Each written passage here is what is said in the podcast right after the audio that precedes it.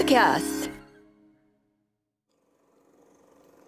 山陽新聞ポッドキャスト。今日は岡山市北区平田の、笹ヶ瀬川の河川敷に来ています。少し詳しく言うと、岡山県健康づくり財団の、裏手で、足森川と笹ヶ瀬川の合流地点の近くになります。山陽新聞社のキビノアアクション里海未来への一環で、この笹ヶ瀬川の中流域下流域で行われる海ゴミストップ笹ヶ瀬川クリーンアクトゴミ回収の現場へ来ています。すでにボランティアの方がたくさん集まられていて、岡山市のゴミ収集車もたくさん来ています。準備が進んでいます。それでは、きびのわプロジェクトの事務局の方に少しお話聞いてみようと思います。おはようございますおはよう。ございます。えっ、と今日あの笹ヶ瀬川でゴミ回収されるってことで、で少し前何ヶ月か前にあの旭川でもゴミ回収されたと思うんですけど、はい今回その笹ヶ瀬川でゴミ回収するっていうのはあのなんか理由があってのことなんですか？はい、そうですね。あの瀬戸内海のゴミの約7割が陸域で発生して、あの川や用水路を通って流れ込んでいると言われてるんですね。で、笹ヶ瀬川は延長23キロほどなんですけど、岡山市の北区に源流があって、それが小島港に注いでいるんです。ということで、あの川ゴミ問題や海ゴミ問題を自分事として考えていただくのにちょうどいい河川かなということで、あの笹ヶ瀬川で実施することにいたしました。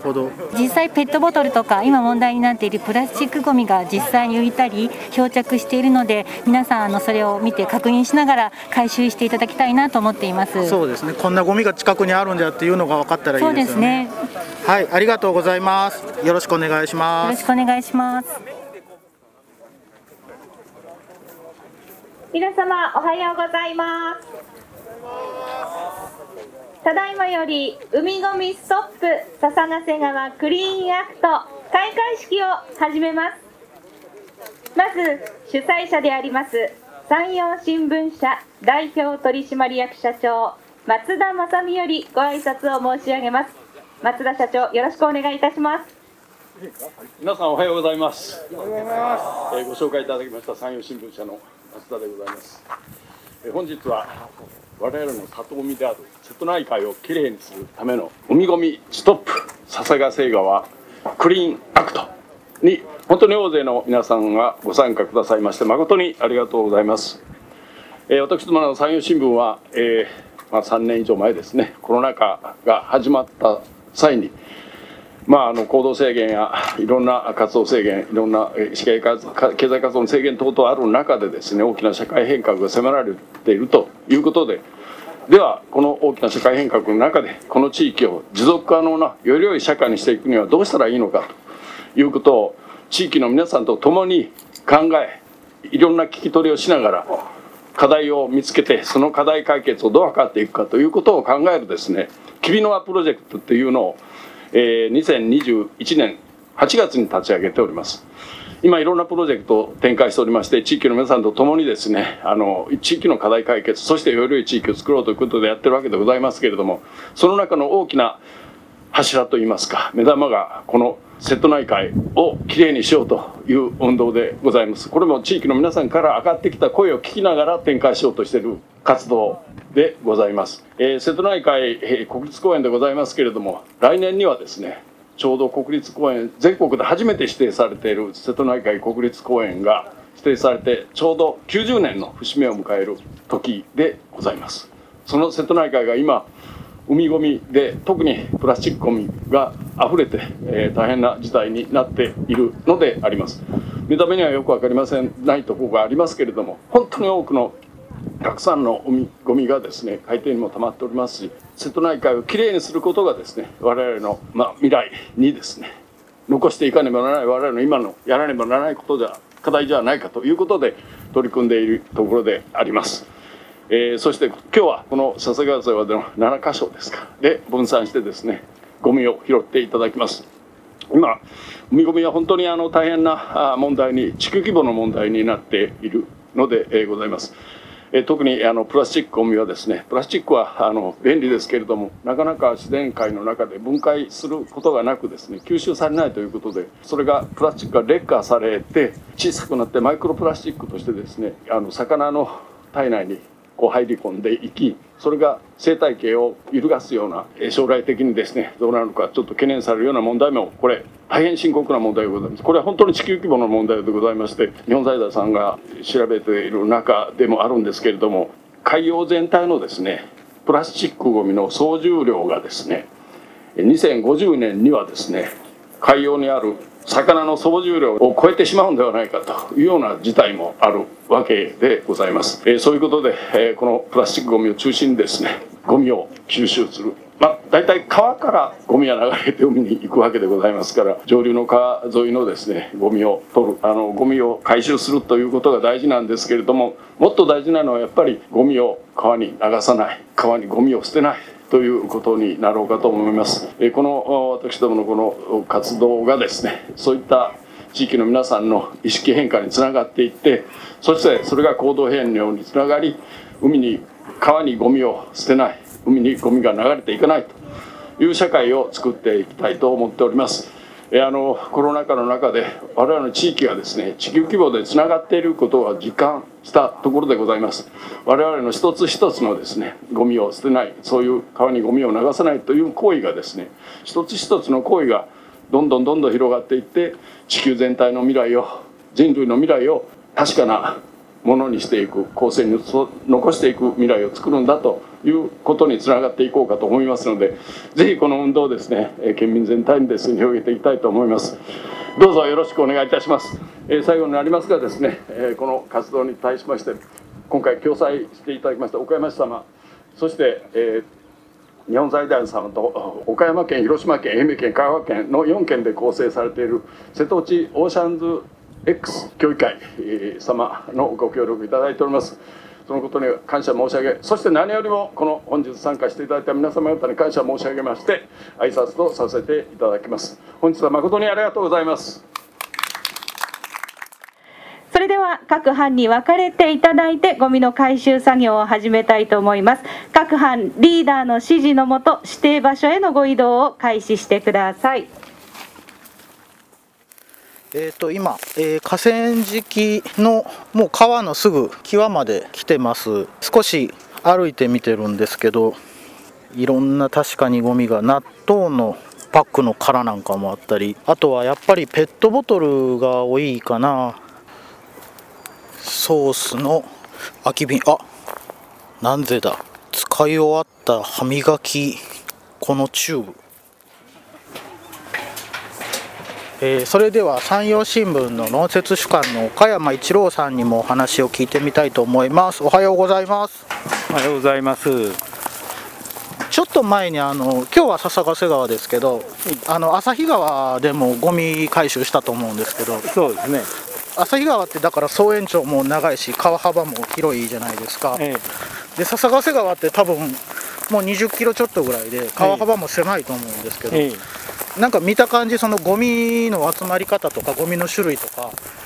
なんか違ったりするようななんか思い当たるとかあります？川の形で短いかもしれないけど笹ヶ瀬川の方が蛇行してたり、うん、あの中州があったりあの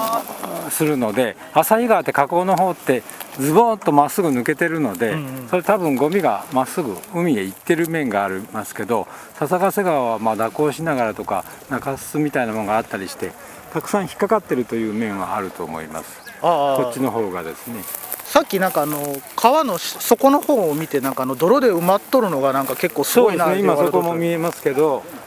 この川の底にも泥の中にいっぱいありますよね。これまたプラスチックごみを中心に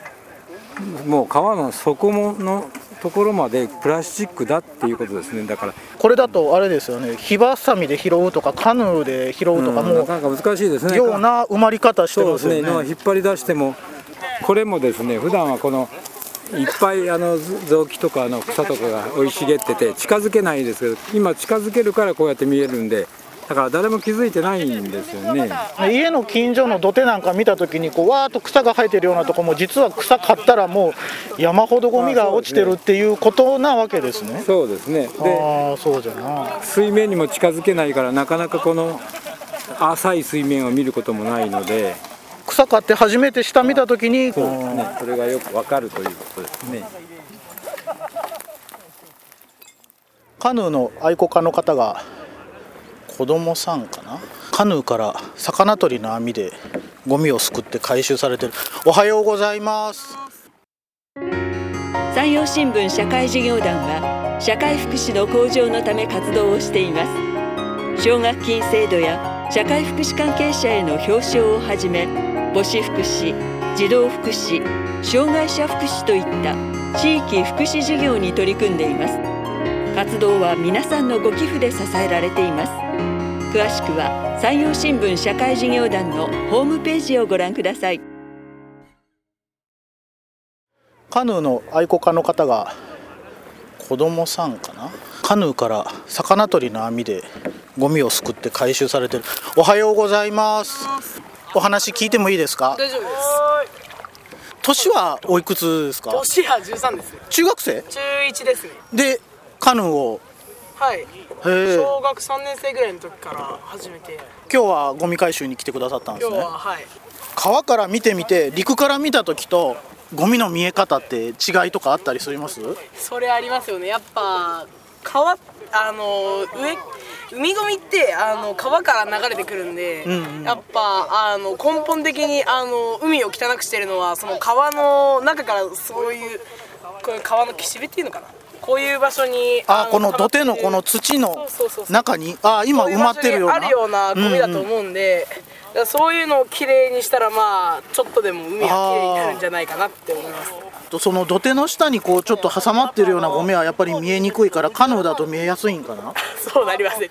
今ゴミ袋を持って、はい、袋はい。あ魚取り網で。もう全部めんどくさいんでこの中入れてるんですけど。そうねそうね。本当はあのパドルのここに引っ掛けて。えあこのパドルの先っちょについてるこのちっちゃい三角の木の棒はあのゴミを引っ掛けるのにつけてくれてるんですか？本当はこんなのついてないんですよ。あそうなんじゃ。今日のために。へはいはいあのコーチがつけてくれてねえパドルに穴まで開けて。あネジで止めてあるんだ。へえすごいな。じゃあゴミ回収用パドルにちょっと改造されたような感じなんですそういうね感じですねえー。引き続き頑張ってください。ありがとう。ありがとうございました。おはようございます。お疲れ様ですちょっとお話聞いてもいいですか？今あのカヌーの上にあの発泡スチロールの箱に山盛りゴミが入ってますけどこの発泡スチロールのその箱もゴミなんですか？浮いてたんでちょうど入れるのにちょうどいいえそうですね。なんかもう山盛り満載で溢れてますけどペットボトルとかだけじゃなしに今そこ見てたら子供の自転車のヘルメット。ですかね。なんかそんなボロボロでもないようなものがあったり。洗ったら使えそうですけど。ね。やっぱプラスチック系が多いですね。沈む分は多分水の中に沈んでるでしょうからそれは見えないんでしょうね。発泡スチロールとか軽いもんが軽いものがで結局こういうものが海に流れてってでプラスチック汚染なんかになるんでしょうからやっぱこういうものをこういったところで未然に防ぐのは大事なのかもしれないですね。そうですね。やっぱゴミの見え方って違うんですかやっぱ全然違う。こんなにあるとは思わなかった逆にあそうなんですか。私は海漕いでるんではい。よくあの砂浜なんかに浮かんでるこういうゴミは見るんですけど、やっぱり水の上にこうやって浮かんでるのをやっぱ見るのってなかなかないですからあの今日あ川に参加させてもらって本当にいい発見でしたね。あーこういったそうなんですね。ゴミを未然に防ぐのは非常に大事な活動だなとは思い。ますね、あこんにちは。ちょっと今音声で取材しててちょっと話だけ聞いてもいいですか。はい。今日ゴミこういうゴミ回収っていうのはよく参加されたりするんですか？いや初めて。初めて。あお二人はえっ、と大学生？大大学生です。僕が社会人3年目の代です。あそうなんですか。今日なんでじゃあ参加しようかなっていうのは？まあ僕はあの社会人になってその、まあ、SDGs とか、そういう地球環境について考える時間とかその研修でそういう機会をいただくことが多くて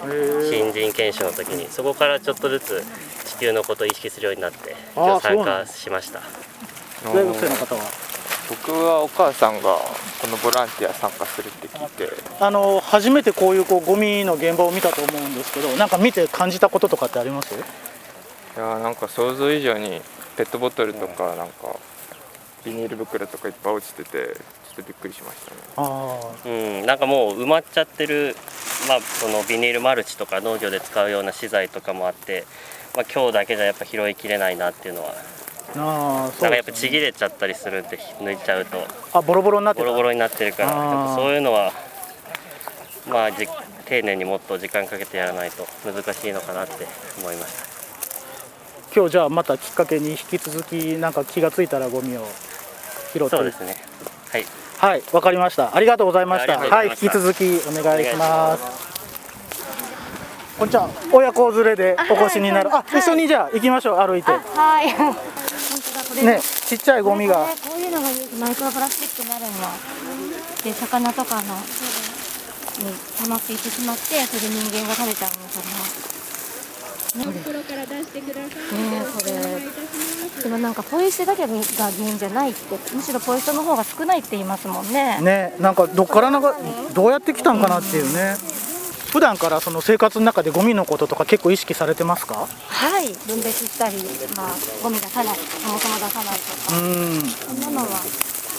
子供と話すようにはしてるんですけど。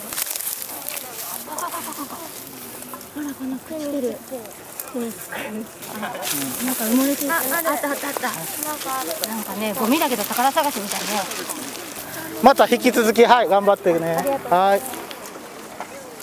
あこちらに大森岡山市長おられるんでお話伺いたいと思います山陽新聞のポッドキャストを言ってあのインターネットラジオをちょっとやってるんですけど、はい今日お疲れ様でした。いやいやどうもありがとうございました。あのだいぶ河川敷の方へあの身を乗り出して、あの木に捕まって火ばさみ持っておられましたけど、あのねやはりああのああいう場所ねすんごい溜まりやすいんですよ。私はねこの前百軒川あで清掃活動をやった時にあの痛感しましたあのーやはりね溜まりやすい場所があるんで、えーそこを今日は重点的にやらせてもらいました。あのねあの結構ペットボトルも多いしでああいうペットボトルに結構ね中身が少し入ったまま沈んでるのが多い。あありましたね、うん、とかね、あのーえー目には見え見えにくいそそこにし沈んでるのが多いんで、うん、いや撮らせてもらいました。まあ、百軒川、笹ヶ瀬川ってこうゴミ回収実際参加されてで、あのまあ、市民の皆さんにあのお伝えしたいこと実感を込めて何かあったら教えていただけいやここ数年ねあの市民の皆さん本当にあのそういう清掃の意義っていうかねあのプラスチックごみが生態系に悪影響を及ぼしてるってよく分かっていただいてきてると思います。あの従ってねあのゴミの量も感覚的ですけどね少し減ってきてるんじゃないかと思うんですがあのそれをねあのこういう活動を通じてねあのより実感してもらって、えー、なんといってもゴミを出さないっていうのが一番ですからねあのそういううゴミを減らす、えー努力を一緒になってやらせてもらえばと思います。わかりました。お疲れ様でした、はい。ありがとうございました、大森市長にお話伺いました、はい、はい。ありがとうございました。これ今みんなが拾ったゴミを並べて分別が始まってるんですよねこんにちは。今音声で取材してるんで声だけでちょっとお話聞かせてもらえたらなと思うんですけどいいですか？皆さんねミナンって書いてあるってことはあのすぐ近くのミナン中の皆さん？はい。お疲れ様です。あの皆さんそれぞれ何を拾った？私ペットボトルが多かったです。多かった？靴とか拾いました。靴？靴とか。靴拾った？片足だけ落ちてて。あそうなの？はい、はい。結構ボールとかもあって結構あボール？はい。あーなんか思っえっと、缶空き缶とか、あの発泡スチロールの破片とかたくさん落ちてました。やっぱり発泡スチロールがボロボロになっとった。はい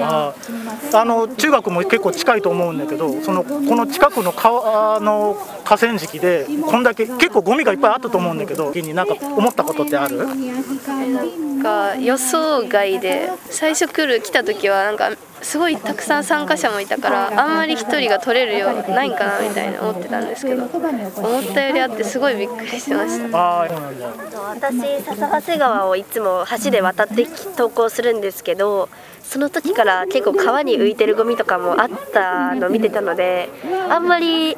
その驚きはなかったけどやっぱり多いなっていうのは思いました。うん。最初来た時はなんかあんまなさそうだなとは思ってたんですけどいざやってみるともう結構あってみんなこんなにゴミが捨てていてなんかもうびっくりしましたえっと、なんか発泡スチロールの破片とかはあるんだろうなっては思っていたんですけどなんか消火器とかボールとかなんか日常生活とかでも使えそうなものもたくさんあったので捨てられてなんかいっぱいあって悲しいというか なんかもっと綺麗にしたいなってなんか思いました。あやっぱそういう思うきっかけにはなった。はい。本当なんかどっから来たんじゃろうねっていうゴミがあるよね、はい。スキー板とかあるもん、はい。みなんちゅうはいなんちゅうです。みなんちゅうみんなボランティア一生懸命するよねいつも。なんでみんな一生懸命ボランティアするの？なんで先輩たちもしてた？のあと友達に誘われたりとかもあります落ちたりするのも結構あります落ちたボランティアに。抽選そうそう抽選になるのボランティアがあ何年生なの？あ二年生です。すごいよねみなんちゅう活発なボランティア袋に。詰めたまんまだとね。はい。ありがとうござい。ますありがとうございました。はい。はい山陽新聞のポッドキャストっていうのをやってるんですけどちょっとお話聞かせていただいていいですか、えっとに日本財団のあの、うんはい。日本財団のあの海洋担当の雲野と申します。よろしくお願いします,、今日この笹ヶ瀬川であの実際に清掃参加されて、感想まあ2つありまして実際にこうやってあのゴミ拾いをしてゴミをこう見てみるとやっぱり私たちの身近なゴミがすごく多いなと。いうことを感じました。要は生活の中で普通に使っているものが普通にこうやって捨てられているというのがまずあってでそれに対して私たちの行動変容というかどういう行動を取るかというところが求められているなというのは一つ感じました。それともう一つは実際にこうやって現場に来てみると表面にあるゴミっていうのはまあそれ見て拾えます。ただ実際にこの土の中にたくさんのゴミが層になってあるっていうのもこう現場来て分かりますし川の中にも埋もれているゴミっていうのがちょっとあの一辺だけこう見えていたりっていうのがたくさんあります。なのでいわゆるその隠れゴミっていうんですかね。こういう目に見えないゴミの総量というものもしっかりと測っておかないとこれあのもし大きなあの大雨なんかが降った時に多分この土を削りながらあの海に投げ込むような感じになりますのでこのゴミの量を把握しておかないと正確なゴミの量海洋ゴミの量、えーになる可能性のあるゴミっていうのを把握できるんじゃないかなっていうのは感じましたね。あーなるほど、今日あの実際拾われてどういったゴミがこれなんかゴミ袋の中には、であのこれあの2つ目なんですけれどもあの最初のゴミはもうペットボトル中心でしたね。やっぱりあの大半はプラスチックですプラスチック。ええ。まあ、ほぼほぼほぼ9割近くあのプラスチックでしたね。じゃこれから。け分解せずに、まあ、残ってしまうものでありあの私たちの生活の中に溢れているものがこのプラスチックなんだっていうのは改めて実感しますよね。生活の中でどう最後捨てるのかっていうことは。そうですね、あと、あのどう捨てるのか、まあ、分別とかそういうのもありますけれどもあの漏れ出ないように。あの意識しないところで、あのこのゴミが漏れ出ていく可能性っていうのもありますのでそこも少し意識しながらやるとこういうあのゴミっていうのは少なくなっていくのかなという感じがしましたね。そうですね。あのそういったところからですね。あゴミステーションの置き場の設置もそうでしょうしね。そういうのは感じますよねこういうのを見てみると。あの日本財団オーサンズ X で、まあ、だいぶもう中盤にかかってきてきましたかね、そのどんな見通しというか成果というか、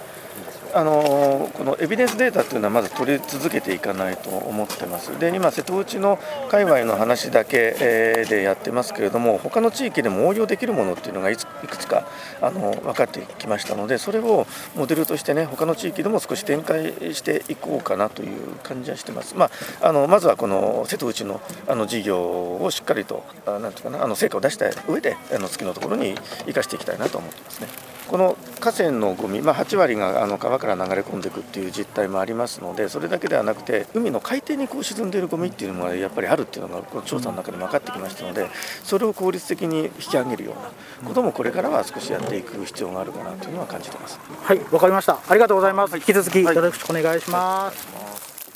こんにちは。ちょっとお話聞いてもいいですか、今、えー、と分別作業してると思うんですけどあ小学生かな？はい、小6です。小学6年生、はい。今日はどうしてこのこのゴミ回収に参加されようと？えっと、いつもあの海とかで釣りしてるんですけど、ゴミが目立ってきたので、釣りが好きなんだ、海でも結構じゃあゴミを見かけた？はい、えー。角に溜まってたり、今日は、えー、とどんなもの拾った？えっとボールが落ちててまん丸いもう潰れてないやつとかあとでっかいプラスチックの箱。プラスチックじゃなくて発泡スチロールの箱とか。川でゴミ見てなんか思ったことある？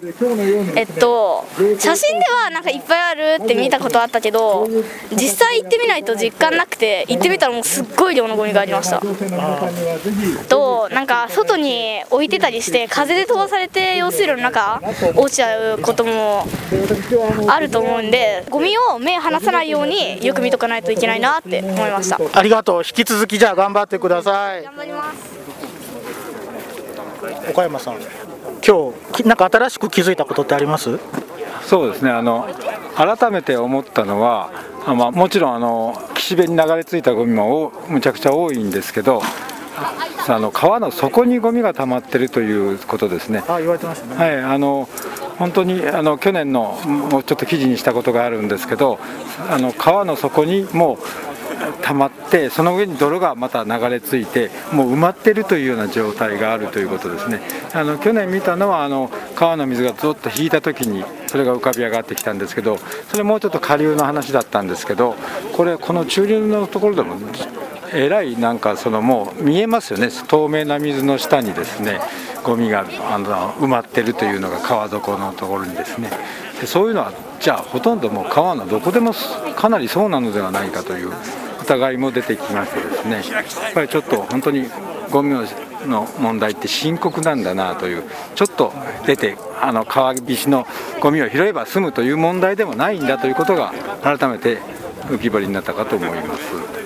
わかりました。日本財団の方も言われてましたよね。なんかその見えてる部分だけじゃない部分のゴミの総量をこれから測っていくことが大事だっていう。本当に実態ゴミの実態というのがまだまだわわからないぐらい恐ろしくあるということであると思います。これからもそのゴミの量どのぐらいあるのかとかそういうのもゴミ拾いしながらっていう。そうですね。だからゴミの動きもどうなってるのかですね。また下流に行ってまた帰ってきてるようなゴミもあるのかどうなのかですね。あの、えーっと潮の満ち引きがに影響されますのでその辺の動きとかも本当は解明ししたいですね。こうやって環境活動を続けられたらいいですよね。そうですね。これからもじゃあ一緒に頑張っていきましょう。お疲れでした。ゴミの中には2023年3月12日に岡山市で行われた海ごみストップ笹ヶ瀬川クリーンアクト。この日は岡山市北区平田の主会場以外にも岡山市内の6カ所中山両南第二藤田大野浦安美南の6地域会場にボランティアの市民の方が集まってゴミ回収をされました。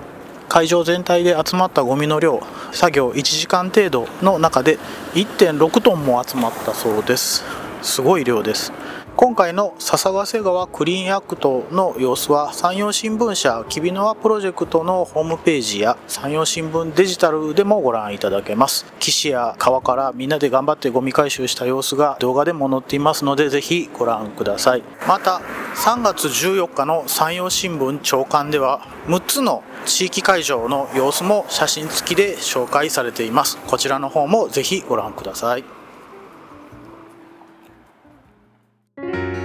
山陽新聞ポッドキャストは皆さんからのご意見やご感想を募集しています。山陽新聞ポッドキャストのホームページのお問い合わせフォームからお寄せください。